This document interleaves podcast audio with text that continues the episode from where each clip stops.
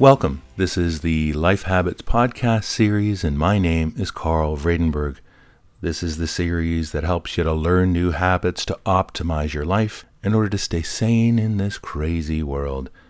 This is episode number 39, and the topic for today is effective meetings. Now, we find ourselves in meetings in a variety of contexts over our days, months, and years, whether they be meetings at school, whether you're in high school or in university, having to meet with other students in work groups, whether it's a parent-teacher association meeting, or whether it's probably even more commonly, in terms of all of you listening, meetings that you have at your place of work. Now, the realization of the importance of meetings really comes to the fore if you think about the amount of time that you spend in meetings, and you also think about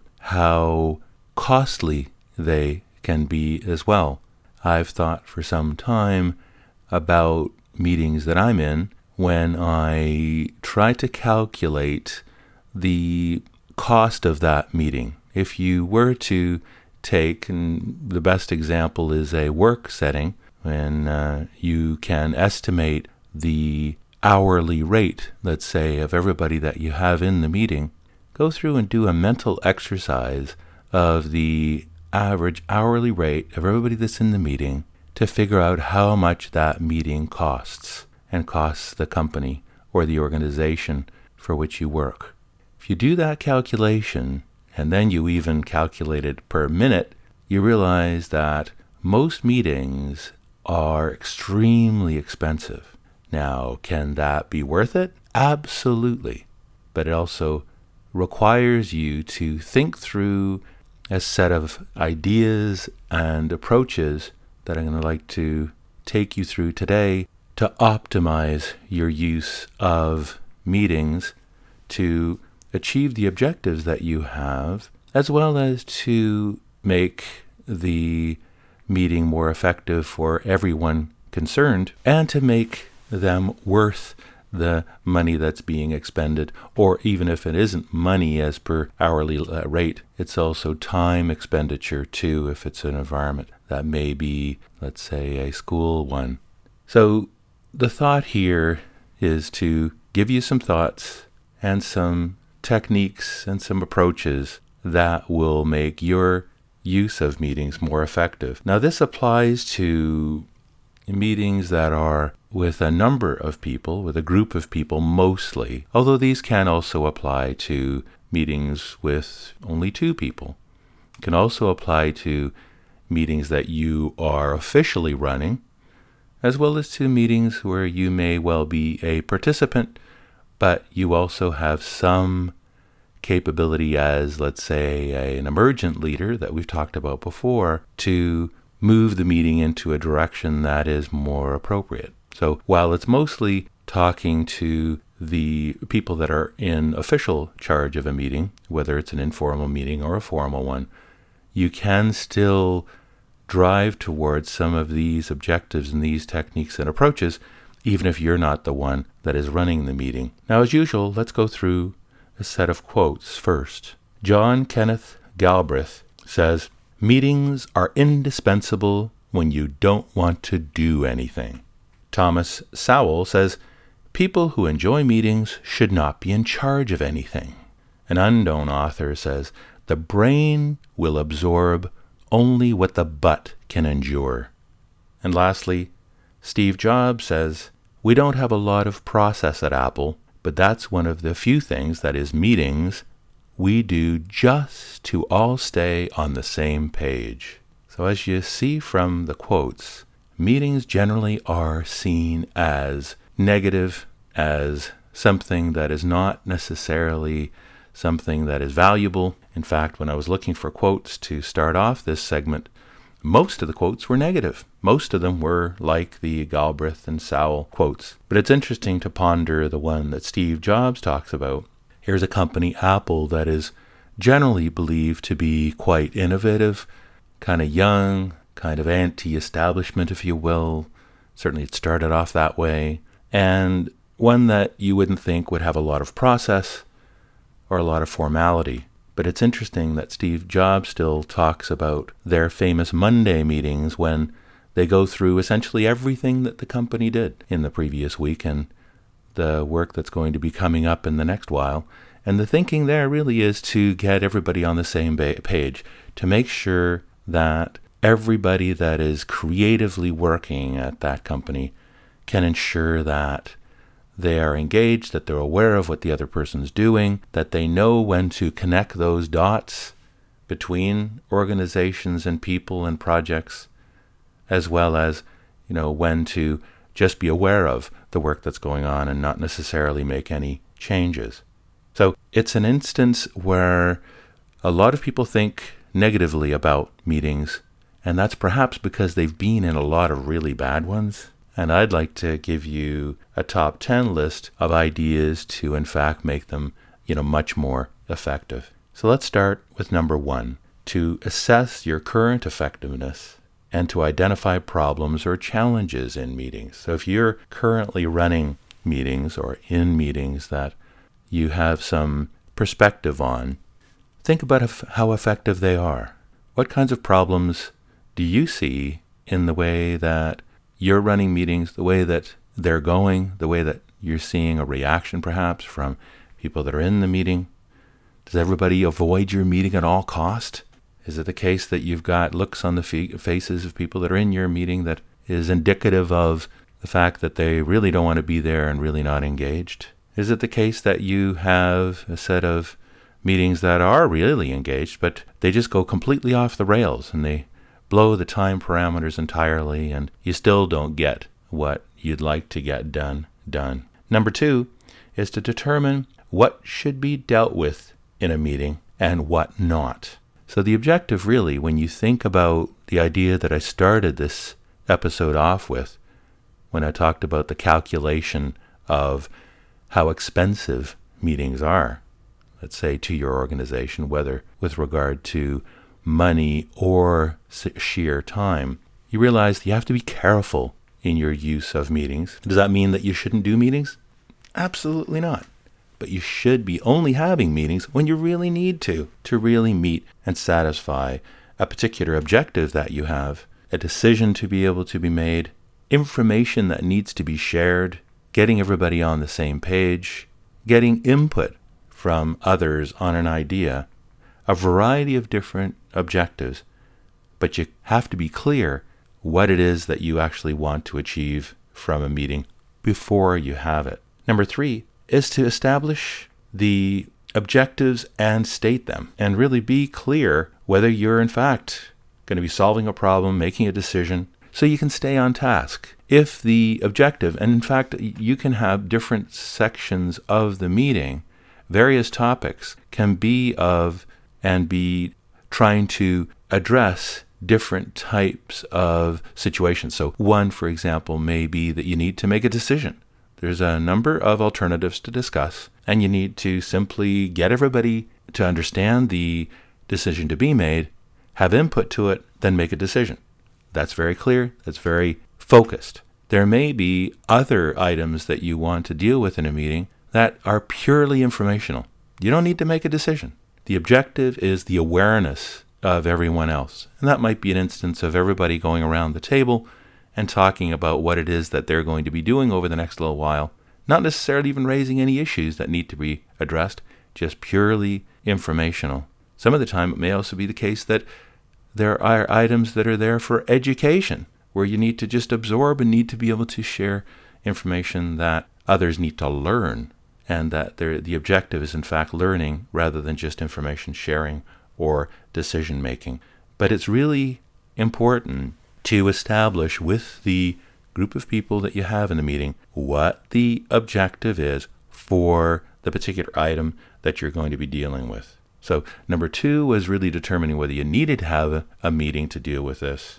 And number 3 is all about the items that you're dealing with in the meeting, determining what kind of objective and what kind of action is required after it as well. And if you do that, you can stay on task. So if you are talking about, let's say, an informational item, you don't have to feel like you need to resolve it. You don't. In fact, you can even defer any discussion of, issues to another time. You can just put them on a list that you maintain that may well be there for keeping the flow of information going. If it's an informational update kind of item on the agenda, you might want to actually defer any discussion of any issues to a later time just so that you can stay on task. So really meet the objective that you have of the particular item that you're going to be talking about. Number 4 is determine how formal a meeting should be. What kind of culture should it have? And you don't need to always be, running or participating in meetings of the same type all the time. Some people do that. Some people apply a formulaic approach to any meeting that they run or engaged in, that everything has to be really formal and everybody has to have an agenda and everything has to be timed and everybody has to have take minutes of the meeting and action items and all the rest of it. That's not necessarily appropriate for certain types of meetings. And the kind of factors that influence what level of formality you really want to encourage include things like the topics that I mentioned a minute ago. So the kinds of things that you're going to be dealing with in the meeting. If it's an informational one, you don't need to be taking actions and minutes and all the rest of it necessarily. The other factor is the type of people you have in the meeting. So some of the time, it's very formal because of the overall structure. As an example, I used to be part of the International Standards Organization, or ISO, and every country has a representative that they send to these meetings, and you are essentially representing your country. And because it's an organization that is in fact made up of sort of country representatives, and as a result, countries need to, or anybody in the country should have some level of visibility, have transparency essentially in the system to ensure that everybody knows who said what. There's often a requirement to have some level of minute taking and clarity on, for example, taking actual votes of whether you are in favor of a particular item. And you typically, when you represent your country, you need to learn before you go to the meeting what the overall constituency that you have on that topic within the country, what they believe. So you're not just voting for yourself, you're actually voting for your country on that topic. But in that type of meeting, it really is important to keep track of everything that goes on, have quite formal approaches to voting, and have official minutes, taken as well. There are other situations where you're working, for example, with a set of peers. Let's say they're also fairly senior, very, very expert in the topic area that you're working in. And you don't need to be. In fact, it's probably counterproductive to be highly directive, to be forcing the agenda items, for example, as the leader. Instead, it makes a lot more sense to, at the beginning of the meeting or in preparation for the meeting, to solicit input from everyone as to what the topics would be during the meeting, and even have the people that brought those topics forward address them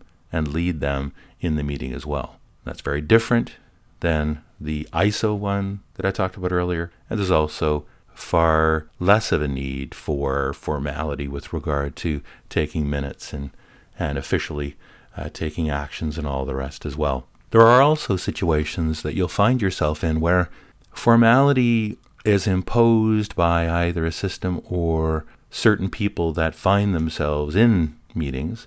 Like, I've also been the chair of a school advisory council at a couple of different schools. And there's a desire in that kind of environment for, in my experience, some of the people that really like those kind of organizations, for more formality than is in fact required. And in actual fact, it ends up being the case that the formality sometimes makes it difficult to get appropriate discussion going. Everything's kind of stilted because everything has to be voted on. Everything needs to be captured in minutes and the like. And while there may be some need for that, some of the time in my experience, there's a forced level of formality that actually takes away from the creativity from the contribution that some people in the group may actually be considering contributing, when in actual fact they kind of get turned off by the overall formality. So it's important to determine how formal you want to be, or even parts of the meeting determine what might be more formal than not. Number 5 is to establish your role. Whether you're a formal leader or emergent leader, if you find yourself in a meeting that really is one that you're not officially the leader of, but you really think it's important to go a particular direction, you got to be careful about this, because if the overall leader really has the formal leader that is really does have a particular goal and is using a particular technique, it can be disruptive to sort of inject your own ideas. In fact, I've been in many meetings where quite naturally all the people in the meeting tend to be more leaders themselves, and everybody tries to lead, which can also be problematic. So I'm not advocating that everybody do that in every meeting that you find yourself in, but I am advocating that if you really find something getting off the rails, if you find yourself in a meeting that really doesn't have structure, let's say it's a meeting of fellow students that are getting together to discuss a project, let's say, at school, and nobody really is officially the leader, and you do have ideas on how the overall get-together that you're going to have should run, and you tend to find yourself being more of the natural leader, then really taking control and setting out the objectives makes a lot of sense. And again, you have to be careful when you're the emergent leader and making sure that you're not going to be disrupting things and that you're not just foisting yourself on a group that may not be, welcoming that particular perspective. But there are instances when you can establish yourself as a leader in a situation that really requires it, and that you have the abilities and the ideas to impart and lead with, that it makes sense to do so. And you also, even if you are the formal leader, you may also at times communicate that you're not going to be the hard and fast driving, controlling leader in the meeting, that even though it's your meeting and you are the formal leader, as I said earlier with the reference to a group of peers or people that are actually quite expert and quite senior, it may well be appropriate to take a much less formal and strong leadership role, even though you are in fact the leader of the one that called the meeting. Number 6 is to decide how much time you need overall, as well as for particular items of work. And it's also a good idea to overestimate and use less time than you actually planned. That alternative is far preferable to the one where you underestimate how much time something is going to take and then take more time. So overall, in the scheduled meeting, let's say, if you think it's going to take an hour to resolve something or to get through a certain amount of material, if you plan for an hour and a half and you finish within an hour, everybody will thank you. They'll feel like they're getting half an hour back. On the other hand, if something ends up taking longer than what you anticipated, you book a meeting for an hour and it actually takes an hour and a half, everybody is thinking when it's in the time beyond the hour that you're stealing time from them, right? And a lot of the time they're also now late for other meetings or other commitments that they have. So think hard about how much time you need. Book the time that's actually longer than what you anticipate, and make sure that you then will be making sure that you're providing ideally time back to people, or even if it does in fact take longer than you have actually used the time that you said you'd use, even though you're actually running longer. Now you got to be careful that you're also not going to now use the time allotted. There is a tendency to book a period of time and then fill that slot. You got to be careful about that too. And there are instances, and I've done this before with, one-on-one types of meetings where I used to schedule them by default for an hour, and instead thought hard about how long something might take and even schedule something for half an hour. But I then plan to cover the material in 15 minutes, and then if it needs to expand to the half hour, then we're still within the time frame. Now, I'm not perfect at this, but I think that we should all strive to keep these kinds of ideas in mind when we're running our meetings or participating in meetings. And this whole notion of how much time it's going to take is incredibly important. So try to over estimate the time, and then come in early. In fact, number 7 is to be punctual. You want to make sure that now that you've planned for this time, absolutely make sure that you are there if you're the one that's leading it, or quite frankly, if you're in a meeting that somebody else is running, make sure you're punctual, meaning you're going to be there on time at the beginning of the meeting. When I talked off the top about the notion of how much it costs to have everybody there in the meeting, the worst situation is a situation that I found myself in some years ago when I had an executive that I reported to who would routinely come late, significantly late. Like let's say we're having a meeting that was scheduled for 2 hours, or it might even be longer, but the reality was that we had, fairly well-paid people all sitting around at the start of that meeting, and we actually had to travel a lot of time to get there, which made it even more of a concern to people that were there on time.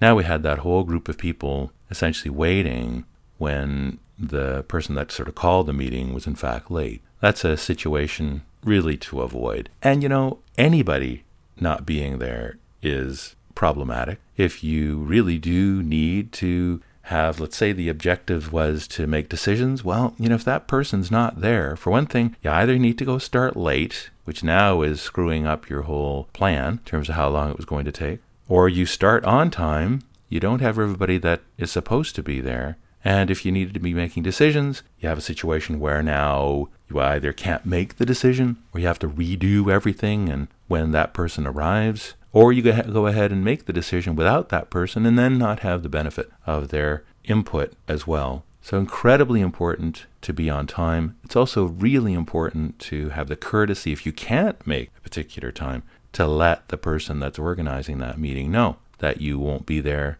If you really can't and there's a topic going to be covered that you already have some input for, you can provide that beforehand. Again, realize that the time that you're being scheduled into meetings, or even if it's an informal one, it's incredibly important given the fact that everybody's going to be there, that there's a whole lot of people's time that is going to be wasted or made more ineffectual if you're not there. So make sure that you are in fact punctual in starting. And as I said a minute ago, also make sure that you've planned for more time so that you're not going to go over. Also realize that if you are in fact done, even though you've got more time scheduled or planned that you could take, finish up early. Realize how much that meeting time is costing in terms of money or time. And so if you can actually finish up quickly, finish up. Let everybody leave. Number 8 is to work to be inclusive, and in fact be a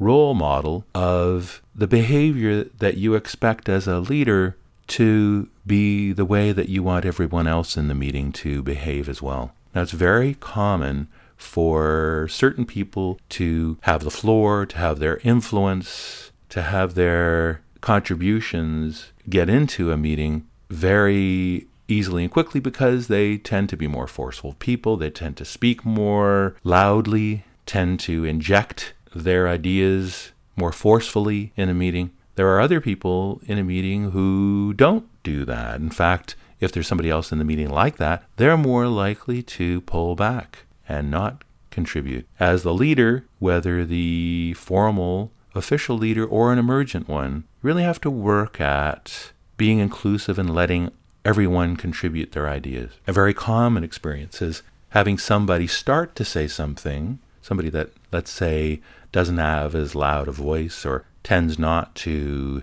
volunteer as easily. Let's say they start to contribute an idea and somebody else talks over them, somebody who is that more vocal kind of person.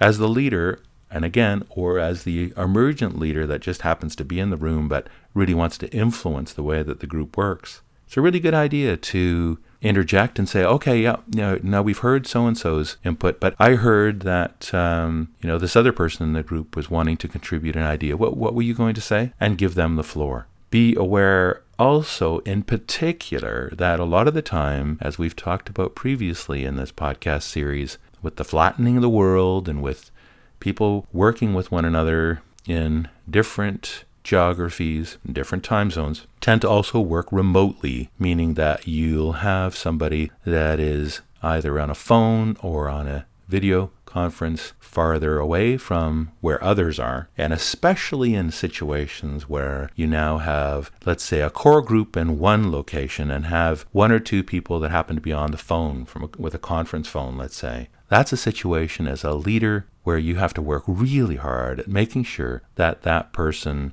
or people that are coming in remotely are appropriately included in the discussions. Now, that situation is a bizarre one in many ways and problematic in many ways. Some of the time you'll notice that everybody that's in the larger location may well be speaking to the conference phone all the time, and that there is an inordinate amount or an unbalanced amount of effort and focus given to the remote attendees. Of course, the opposite can also occur, that there's lots of discussion in the room where the larger group of people are meeting, and it's very hard for the remote person to actually voice their concerns or their what they wanted to contribute. And so either way, you as the leader need to be cognizant of that and be in a position where you're going to try to ensure that there's a right balance of contribution from various people that are in the meeting. And when I talk about also modeling the right behavior, if you're noticing any kind of